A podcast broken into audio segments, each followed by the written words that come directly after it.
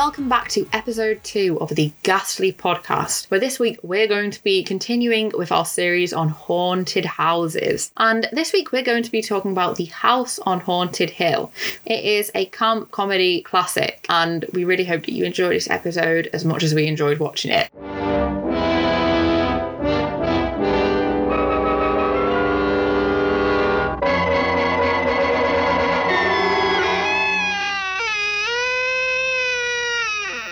Okay, so the next film that we were going to look at is called The House on Haunted Hill. Hmm.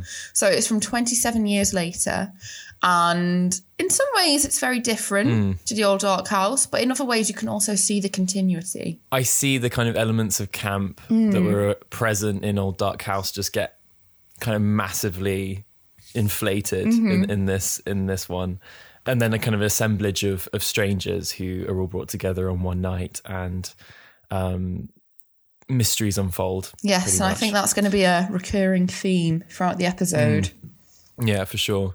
Uh, so this film came out in 1959, I believe, Mm-hmm. uh, 17th of February to be precise. Uh, the director was William Castle, who weirdly was also a producer on Rosemary's Baby. So that's an Oh. interesting little crossover. The screenplay was by Robb White. And yeah, it's a 75 minute film. I think The Haunting is the longest by far of all of these films. The House on Haunted Hill and Old Dark House are fairly brief. yeah, Um, they're both around the one hour, 10 minute mark. I'm not going to lie, this is the first ever Vincent Price film that I've ever seen. So Me too, actually, but, but I loved him. I thought he was great. Robb White's screenplay is just it's amazing and, and when it combines with Vincent Price you just get these incredible lines that are just delivered amazingly as well. But so okay, this film focuses on a couple, uh, a not very well um, matched couple, a very unhappy couple, but a rich couple nonetheless. So you have a billionaire playboy, you have um, his wife, and they rent a house um, that is meant to be haunted, and it has this whole backstory of having uh, having been the location of, of multiple murders over the years, and Vincent Price is the one who's invited a load of strangers that he's hand selected for different reasons, almost like a cross section of society, I suppose. And he's offering fifty thousand dollars, I believe. Yeah, I think it's fifty thousand to each individual who is able to last the night in the house.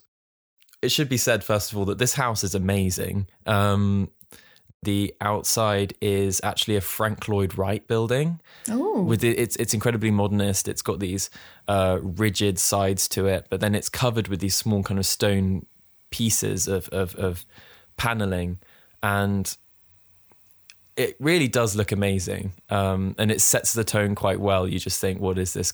You know, what is this place? You know, It was my wife's idea to have our guests come in funeral cars. She's so amusing. Her sense of humor is, shall we say, original. I dreamed up the hearse. It's empty now, but after a night in the house on Haunted Hill, who knows? We basically start with Vincent Price's head talking at us, saying that he's throwing a party for his mm. wife, Annabelle. Mm, and mm. he explains his whole system of inviting all these people um, and offering them money to stay there. It's very strange because you kind of think, well, what, what kind of party is this? a party full of strangers in a house so scary that people need to be paid lots of money to go there. And he keeps saying, he keeps insisting. It was my wife's idea. She's Yes. very amusing, and I think he just keeps repeating that line. Oh, he's she's very she's very, very amusing, the whole time. Right up to the point where we actually realise that in, in a couple of exchanges that they have in in Mm-hmm. the bedroom that they're staying in, you realise that him and his wife have a terrible relationship. They he's do. convinced that he's convinced that he um she married him purely just for his money.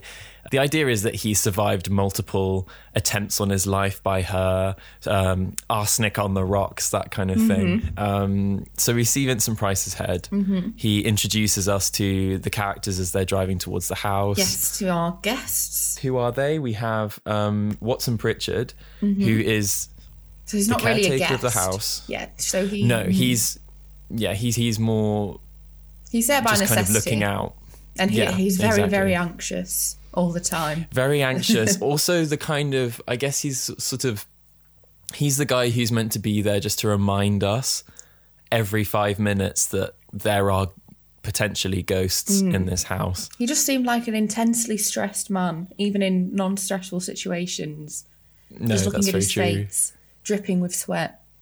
Yeah, and and he's got these like wide eyes, and he's always like, "The ghosts are on the move tonight," and kind of overloading all the other guests with these constant anecdotes about the terrible things that have happened uh, in the house with these very doom laden tones. Um, and he differs, to be honest, quite a lot from the, from the guests. Uh, who do we have, Johanna? So the first guest to arrive is Lance Schroeder, who is played by Richard Long, who is a test Mm-hmm. pilot.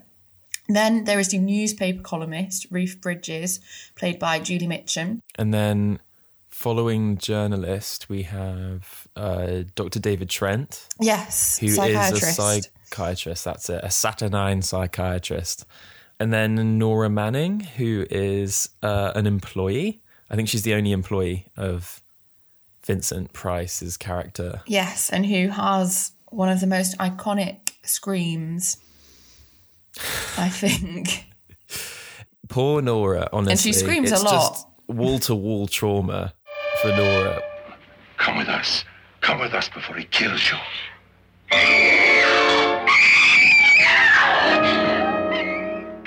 So one thing that crucially links all of them is the fact that they all need money. So he can feel safely assured in inviting them that they're going to take him up on the offer.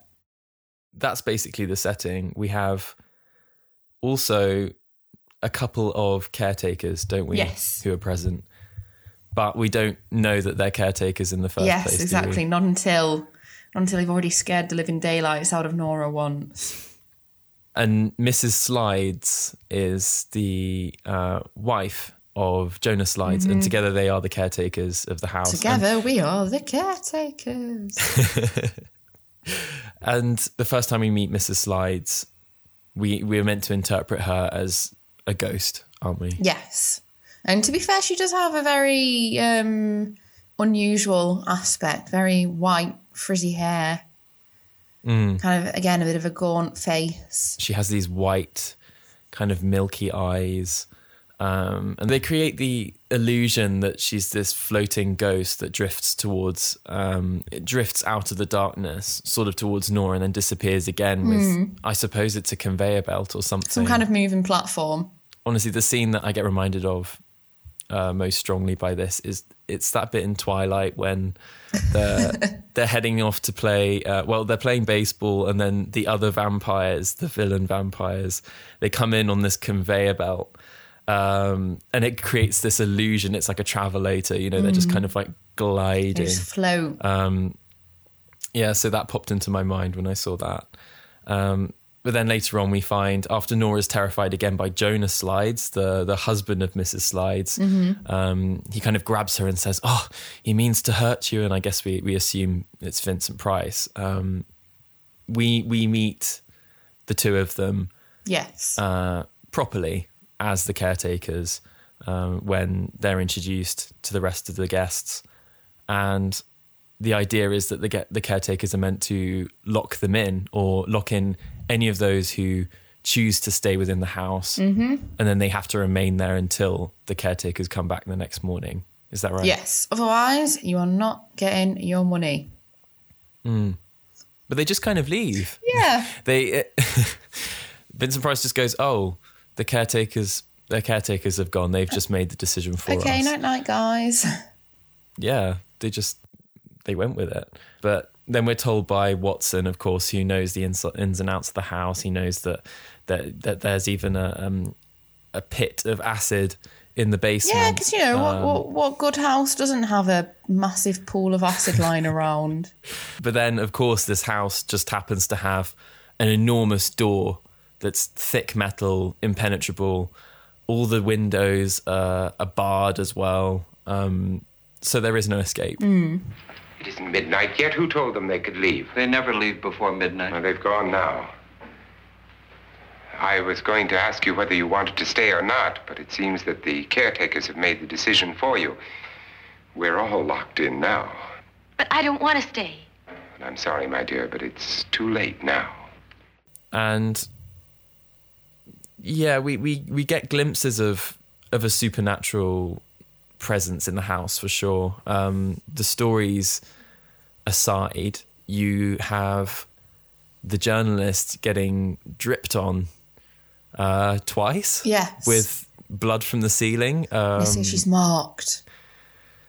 but then for her character, that's pretty much all that happens is that she just ends up Yeah, this is a funny thing. There's all this fuss made about the blood dripping onto her hands and how obviously it's a bad omen and that clearly something has it out for her. And yet nothing ever happens to her. I mean, honestly, if you're. Yeah. the journalist in this film, you get a pretty good deal out of everything. You get your money. You don't get hurt. Yeah. in any way. No, um, End and of. she well, that's pretty much all she does is she gets dripped on by patches of blood Oh, uh, above terrible. her, um, and then she gets well, she she just constantly asks for drinks that she doesn't really end up receiving. so those are the two aspects of, of the journalist's experiences. Yeah, After that point, it seems kind of like once the caretakers have left, that everyone's ready to settle in for the night pretty much. But Hmm. then they make a horrible discovery, don't they? So they Hmm. find the corpse of Annabelle, who is Vincent Price's wife. Oh, I'm sorry, I love how we just keep Hmm. Referring to him as Vincent Price rather than his character, Frederick Loren. So Frederick's wife screams, and then they find her corpse. So it's very mysterious because, on the one hand, she seems to have hung herself, but on the other hand, there doesn't seem to be any kind of platform nearby from hmm. which she could have done it. So obviously, hmm. this And- immediately arouses everyone's suspicions. and he thinks it's Nora to begin with, doesn't he? Hmm. Because Nora's not in a good state. The. No. doctor is pushing for Nora to be kind of diagnosed as hysterical Mm-hmm. uh, from from from the fear, and that's why Lance assumes that Nora's done this. Nora Nora's potentially died, Yeah, but we find out that it's not Nora. yeah. It was never Nora; it was Annabelle, and obviously that's very confusing for people. So after the death, they decide that the best thing to do is to have everyone go back to their rooms and stay in their rooms. Mm, What do you think of this strategy? Because I saw reviewed it was like this is the smartest thing anyone has ever said in a horror movie. But obviously, at the same time, as we all know, splitting up usually doesn't end well. Do you think it makes Mm, sense, or I think it made sense. I think it was a really good idea. Uh, but the the problem is that it was immediately uh, voided by the fact that several people come out of their rooms yes, uh, and just start running around again. yes? mhm. So this is why I think that the decision to stay in their rooms only makes sense if there is nothing paranormal going on. Yeah, I agree.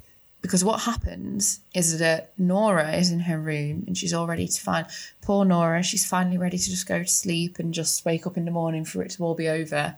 But then hmm. she sees in the window, doesn't she? She sees Annabelle's ghost with like this rope around hmm. her neck in the window. So obviously Yeah. she's terrified and she runs out again.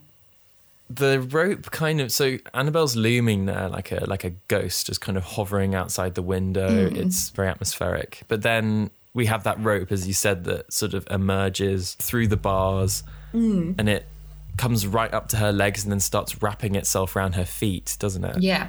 And I still don't know how this would have actually worked, even within the context of the film. But more on that later Yeah. for the explanation. more on that later yeah so this is when we find out the whole thing has been a ruse mm-hmm.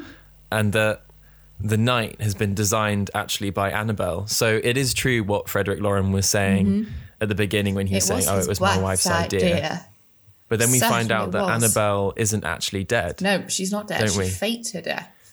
Yeah. And is the idea that she was declared dead by the psychiatrist and the psychiatrist is In crucially in on it. Mm-hmm. They And are everyone's going to trust love. what he says. So he was able to get away with just confirming her as dead. Mm-hmm. She's lying on that bed, just trying really hard not to breathe. And also. Nora's screaming. Nora, obviously, because obviously Nora's going to scream the house down when she sees this. Yeah. gives the psychiatrist an excuse to get out of his room and think, oh, well, something's happening. So, Mm. and what he, he says, let's split up, doesn't he? He says that Mm. classic horror movie line, oh, let's split up. But in this case, he knows exactly what he's doing. Yeah, and and most of the ex- exposition manages to take place between Annabelle and the Doctor, Hmm. and we find out that they're in cahoots. That this has all been set up so that they can kill Frederick Mm-hmm. together um, with the use of Nora, which I think is ingenious.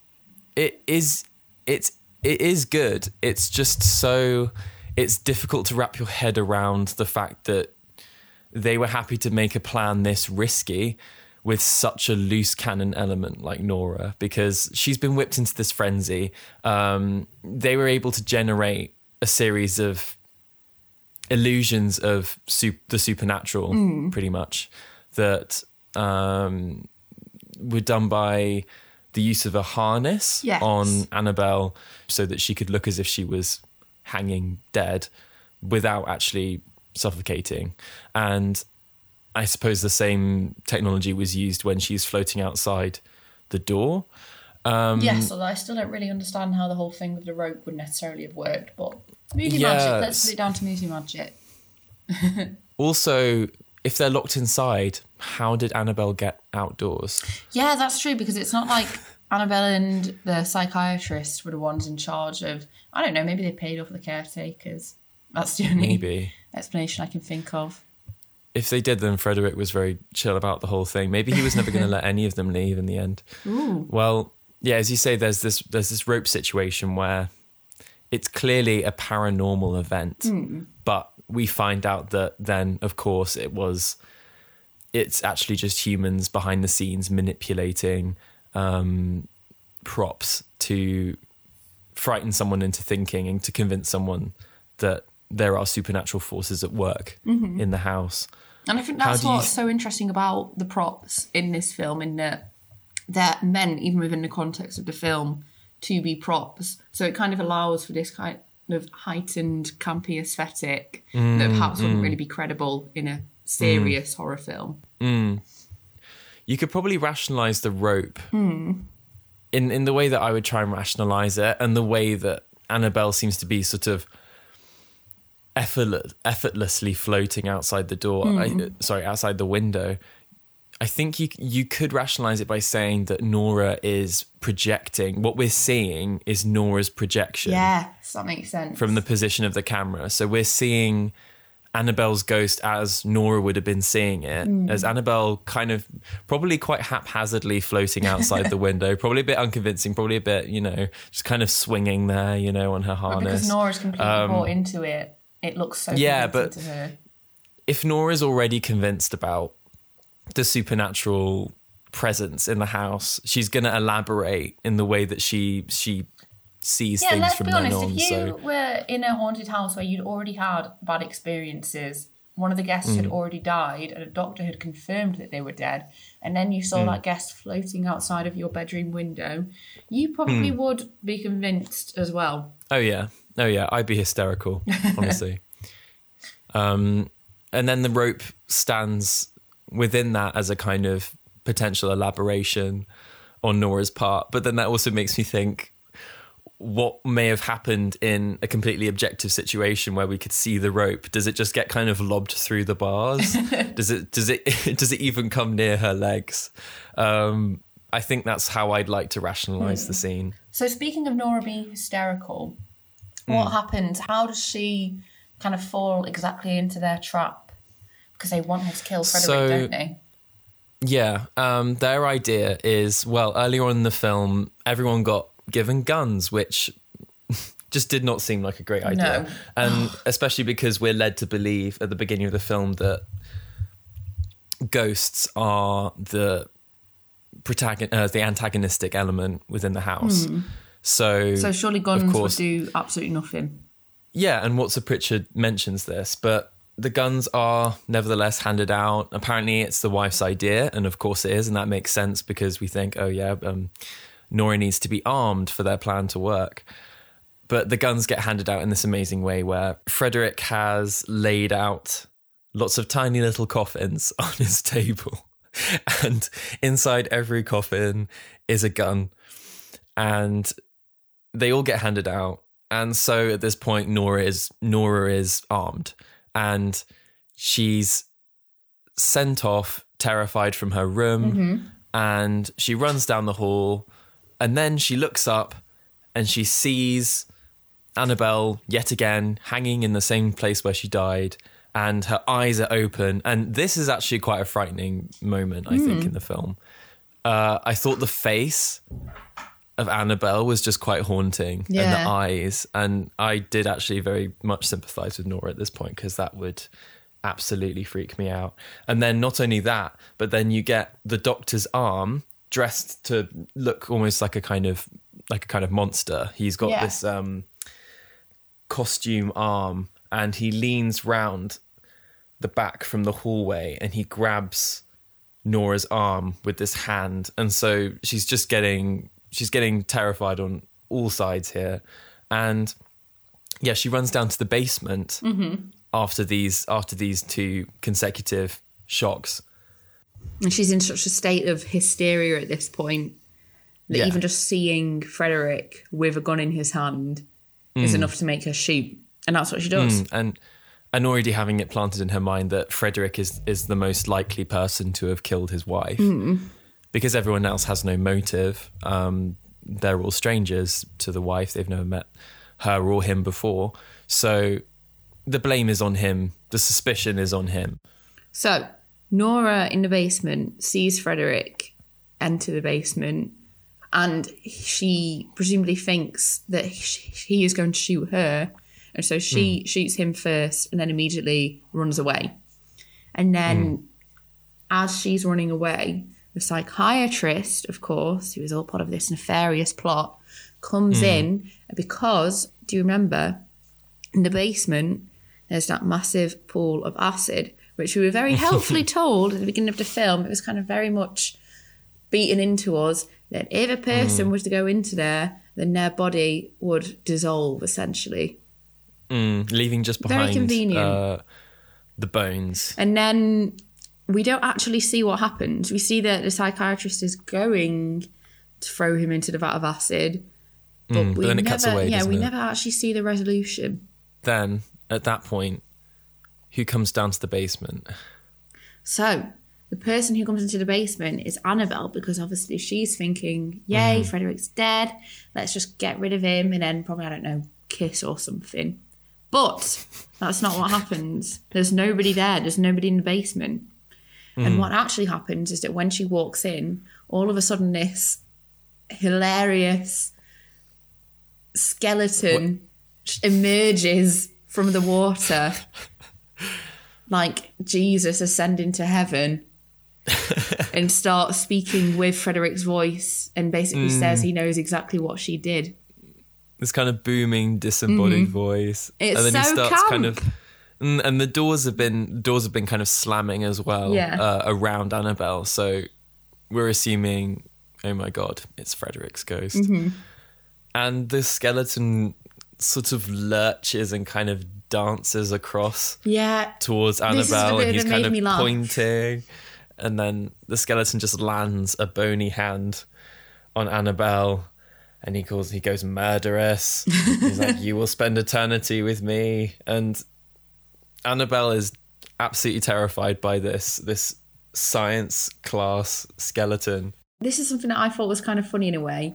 She essentially gets pulled in to the acid by the skeleton, but in a hmm. way also shot in a way that makes it very, very clear that she has plenty of time and room to escape. Like she's there standing by the edge of the vat of acid and she's like, oh no, oh please don't, please don't hurt me. Oh, I'm terrified. Hmm. And it's like, you, you- could just get, get away from the acid. And then, and then the hmm. skeleton can't push you in. I guess don't the idea is that she completely she forgot that there was you know, the classic basements acid pool yeah, just behind her. Honestly, what a rookie mistake. Like, that's just something that you would expect in every basement. honestly.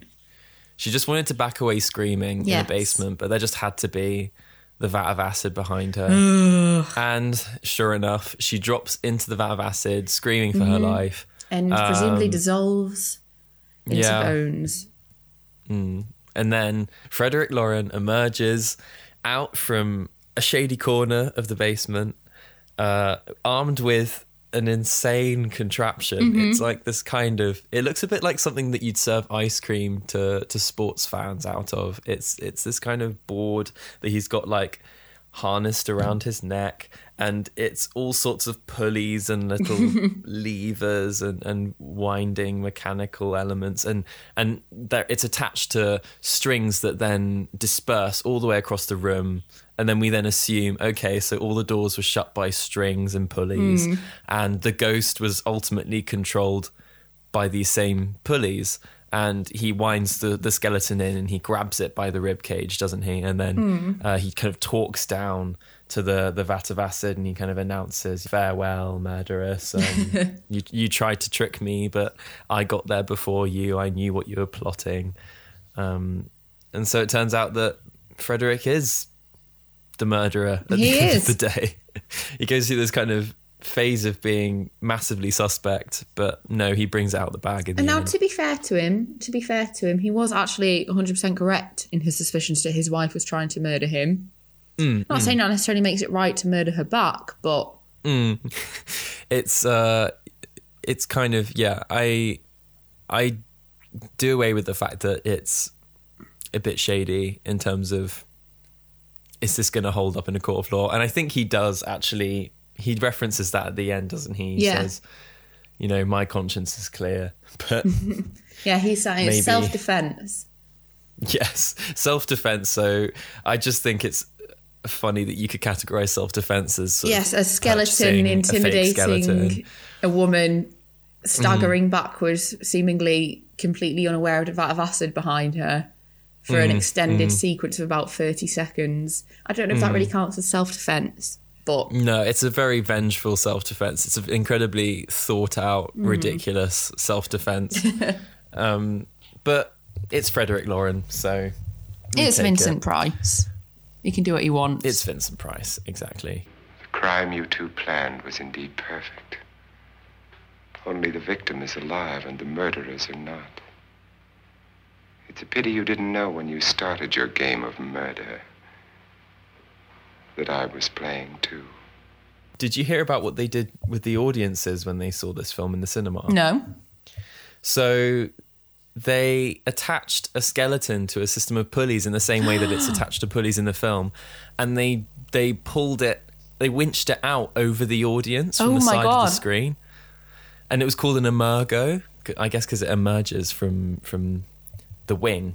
How the- was this like a special theatre. screening or did it happen at lots of screenings? I don't know. I think it happened at quite a few of them. It was just one of those uh, kind of classic, you know, when they were experimenting with uh, gimmicks and uh, kind of in theatre um, moments of trickery for the audience to just kind of lose their minds over cinema of attraction, you know. Um, and that just would have been kind of amazing to to have witnessed, I think.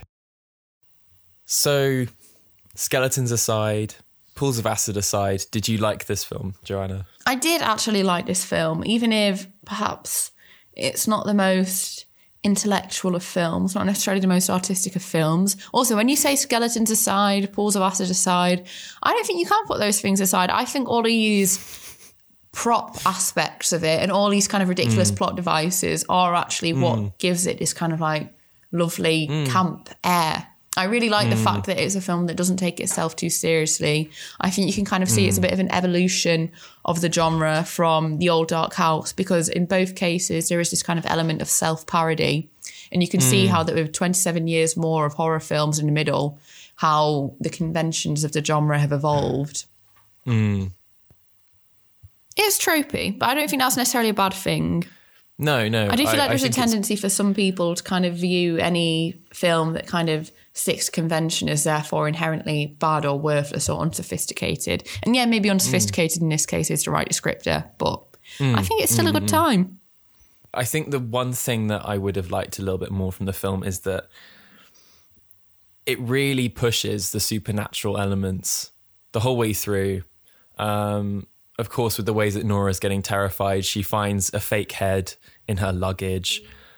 Um, She witnesses the caretakers, and then Lance gets hits over the head. We still don't know who hits Lance over the head. It's kind of not really resolved. is No. it?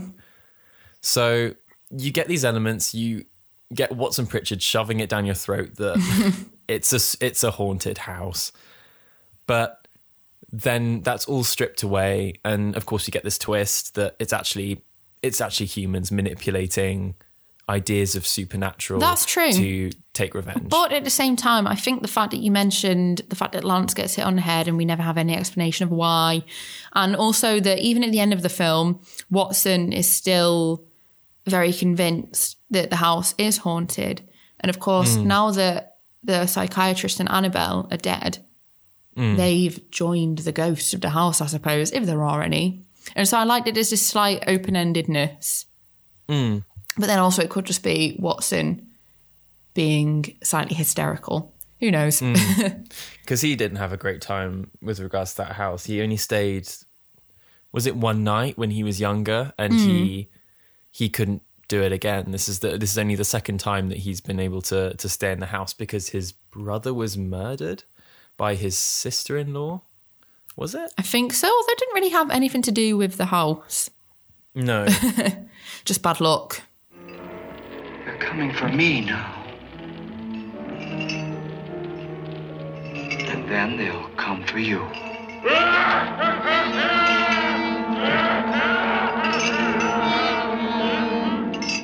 the supernatural element is still there. It's not fully explained away. Hmm. But I feel like if it's not fully explained away, they could have made a- a little bit more effort to to to tease it back in No, that's fair to enough. to show us that Watson it's not just Watson um, projecting. There is more of a supernatural presence here than it is not just humans mechanically um, recreating the supernatural for for revenge or murder or or any of that. yeah, I think something and I guess- interesting could have been done with that. and I guess that's why it's nice to now look at the haunting. Yes. Because the haunting in, in comparison, it's definitely not it's definitely not a human No. hoax. Although, did you know? Uh, It's a pure Did you know that while the original story is very much definitely supernatural, did you know that originally Robert Wise wanted to make the haunting a kind of allegory? So it wouldn't actually be supernatural. Well, we'll talk about it. We'll talk about it again. Don't worry. Okay, that's very nice. You've you've whet my appetite. Okay. Perfect. Thank you so much for joining us for this episode of the Ghastly Podcast. We hope you enjoyed it. You won't want to miss next week's installment of our Haunted Houses series, where we look at Robert Wise's 1962 classic, The Haunting. Make sure to stay safe, subscribe, and see you then.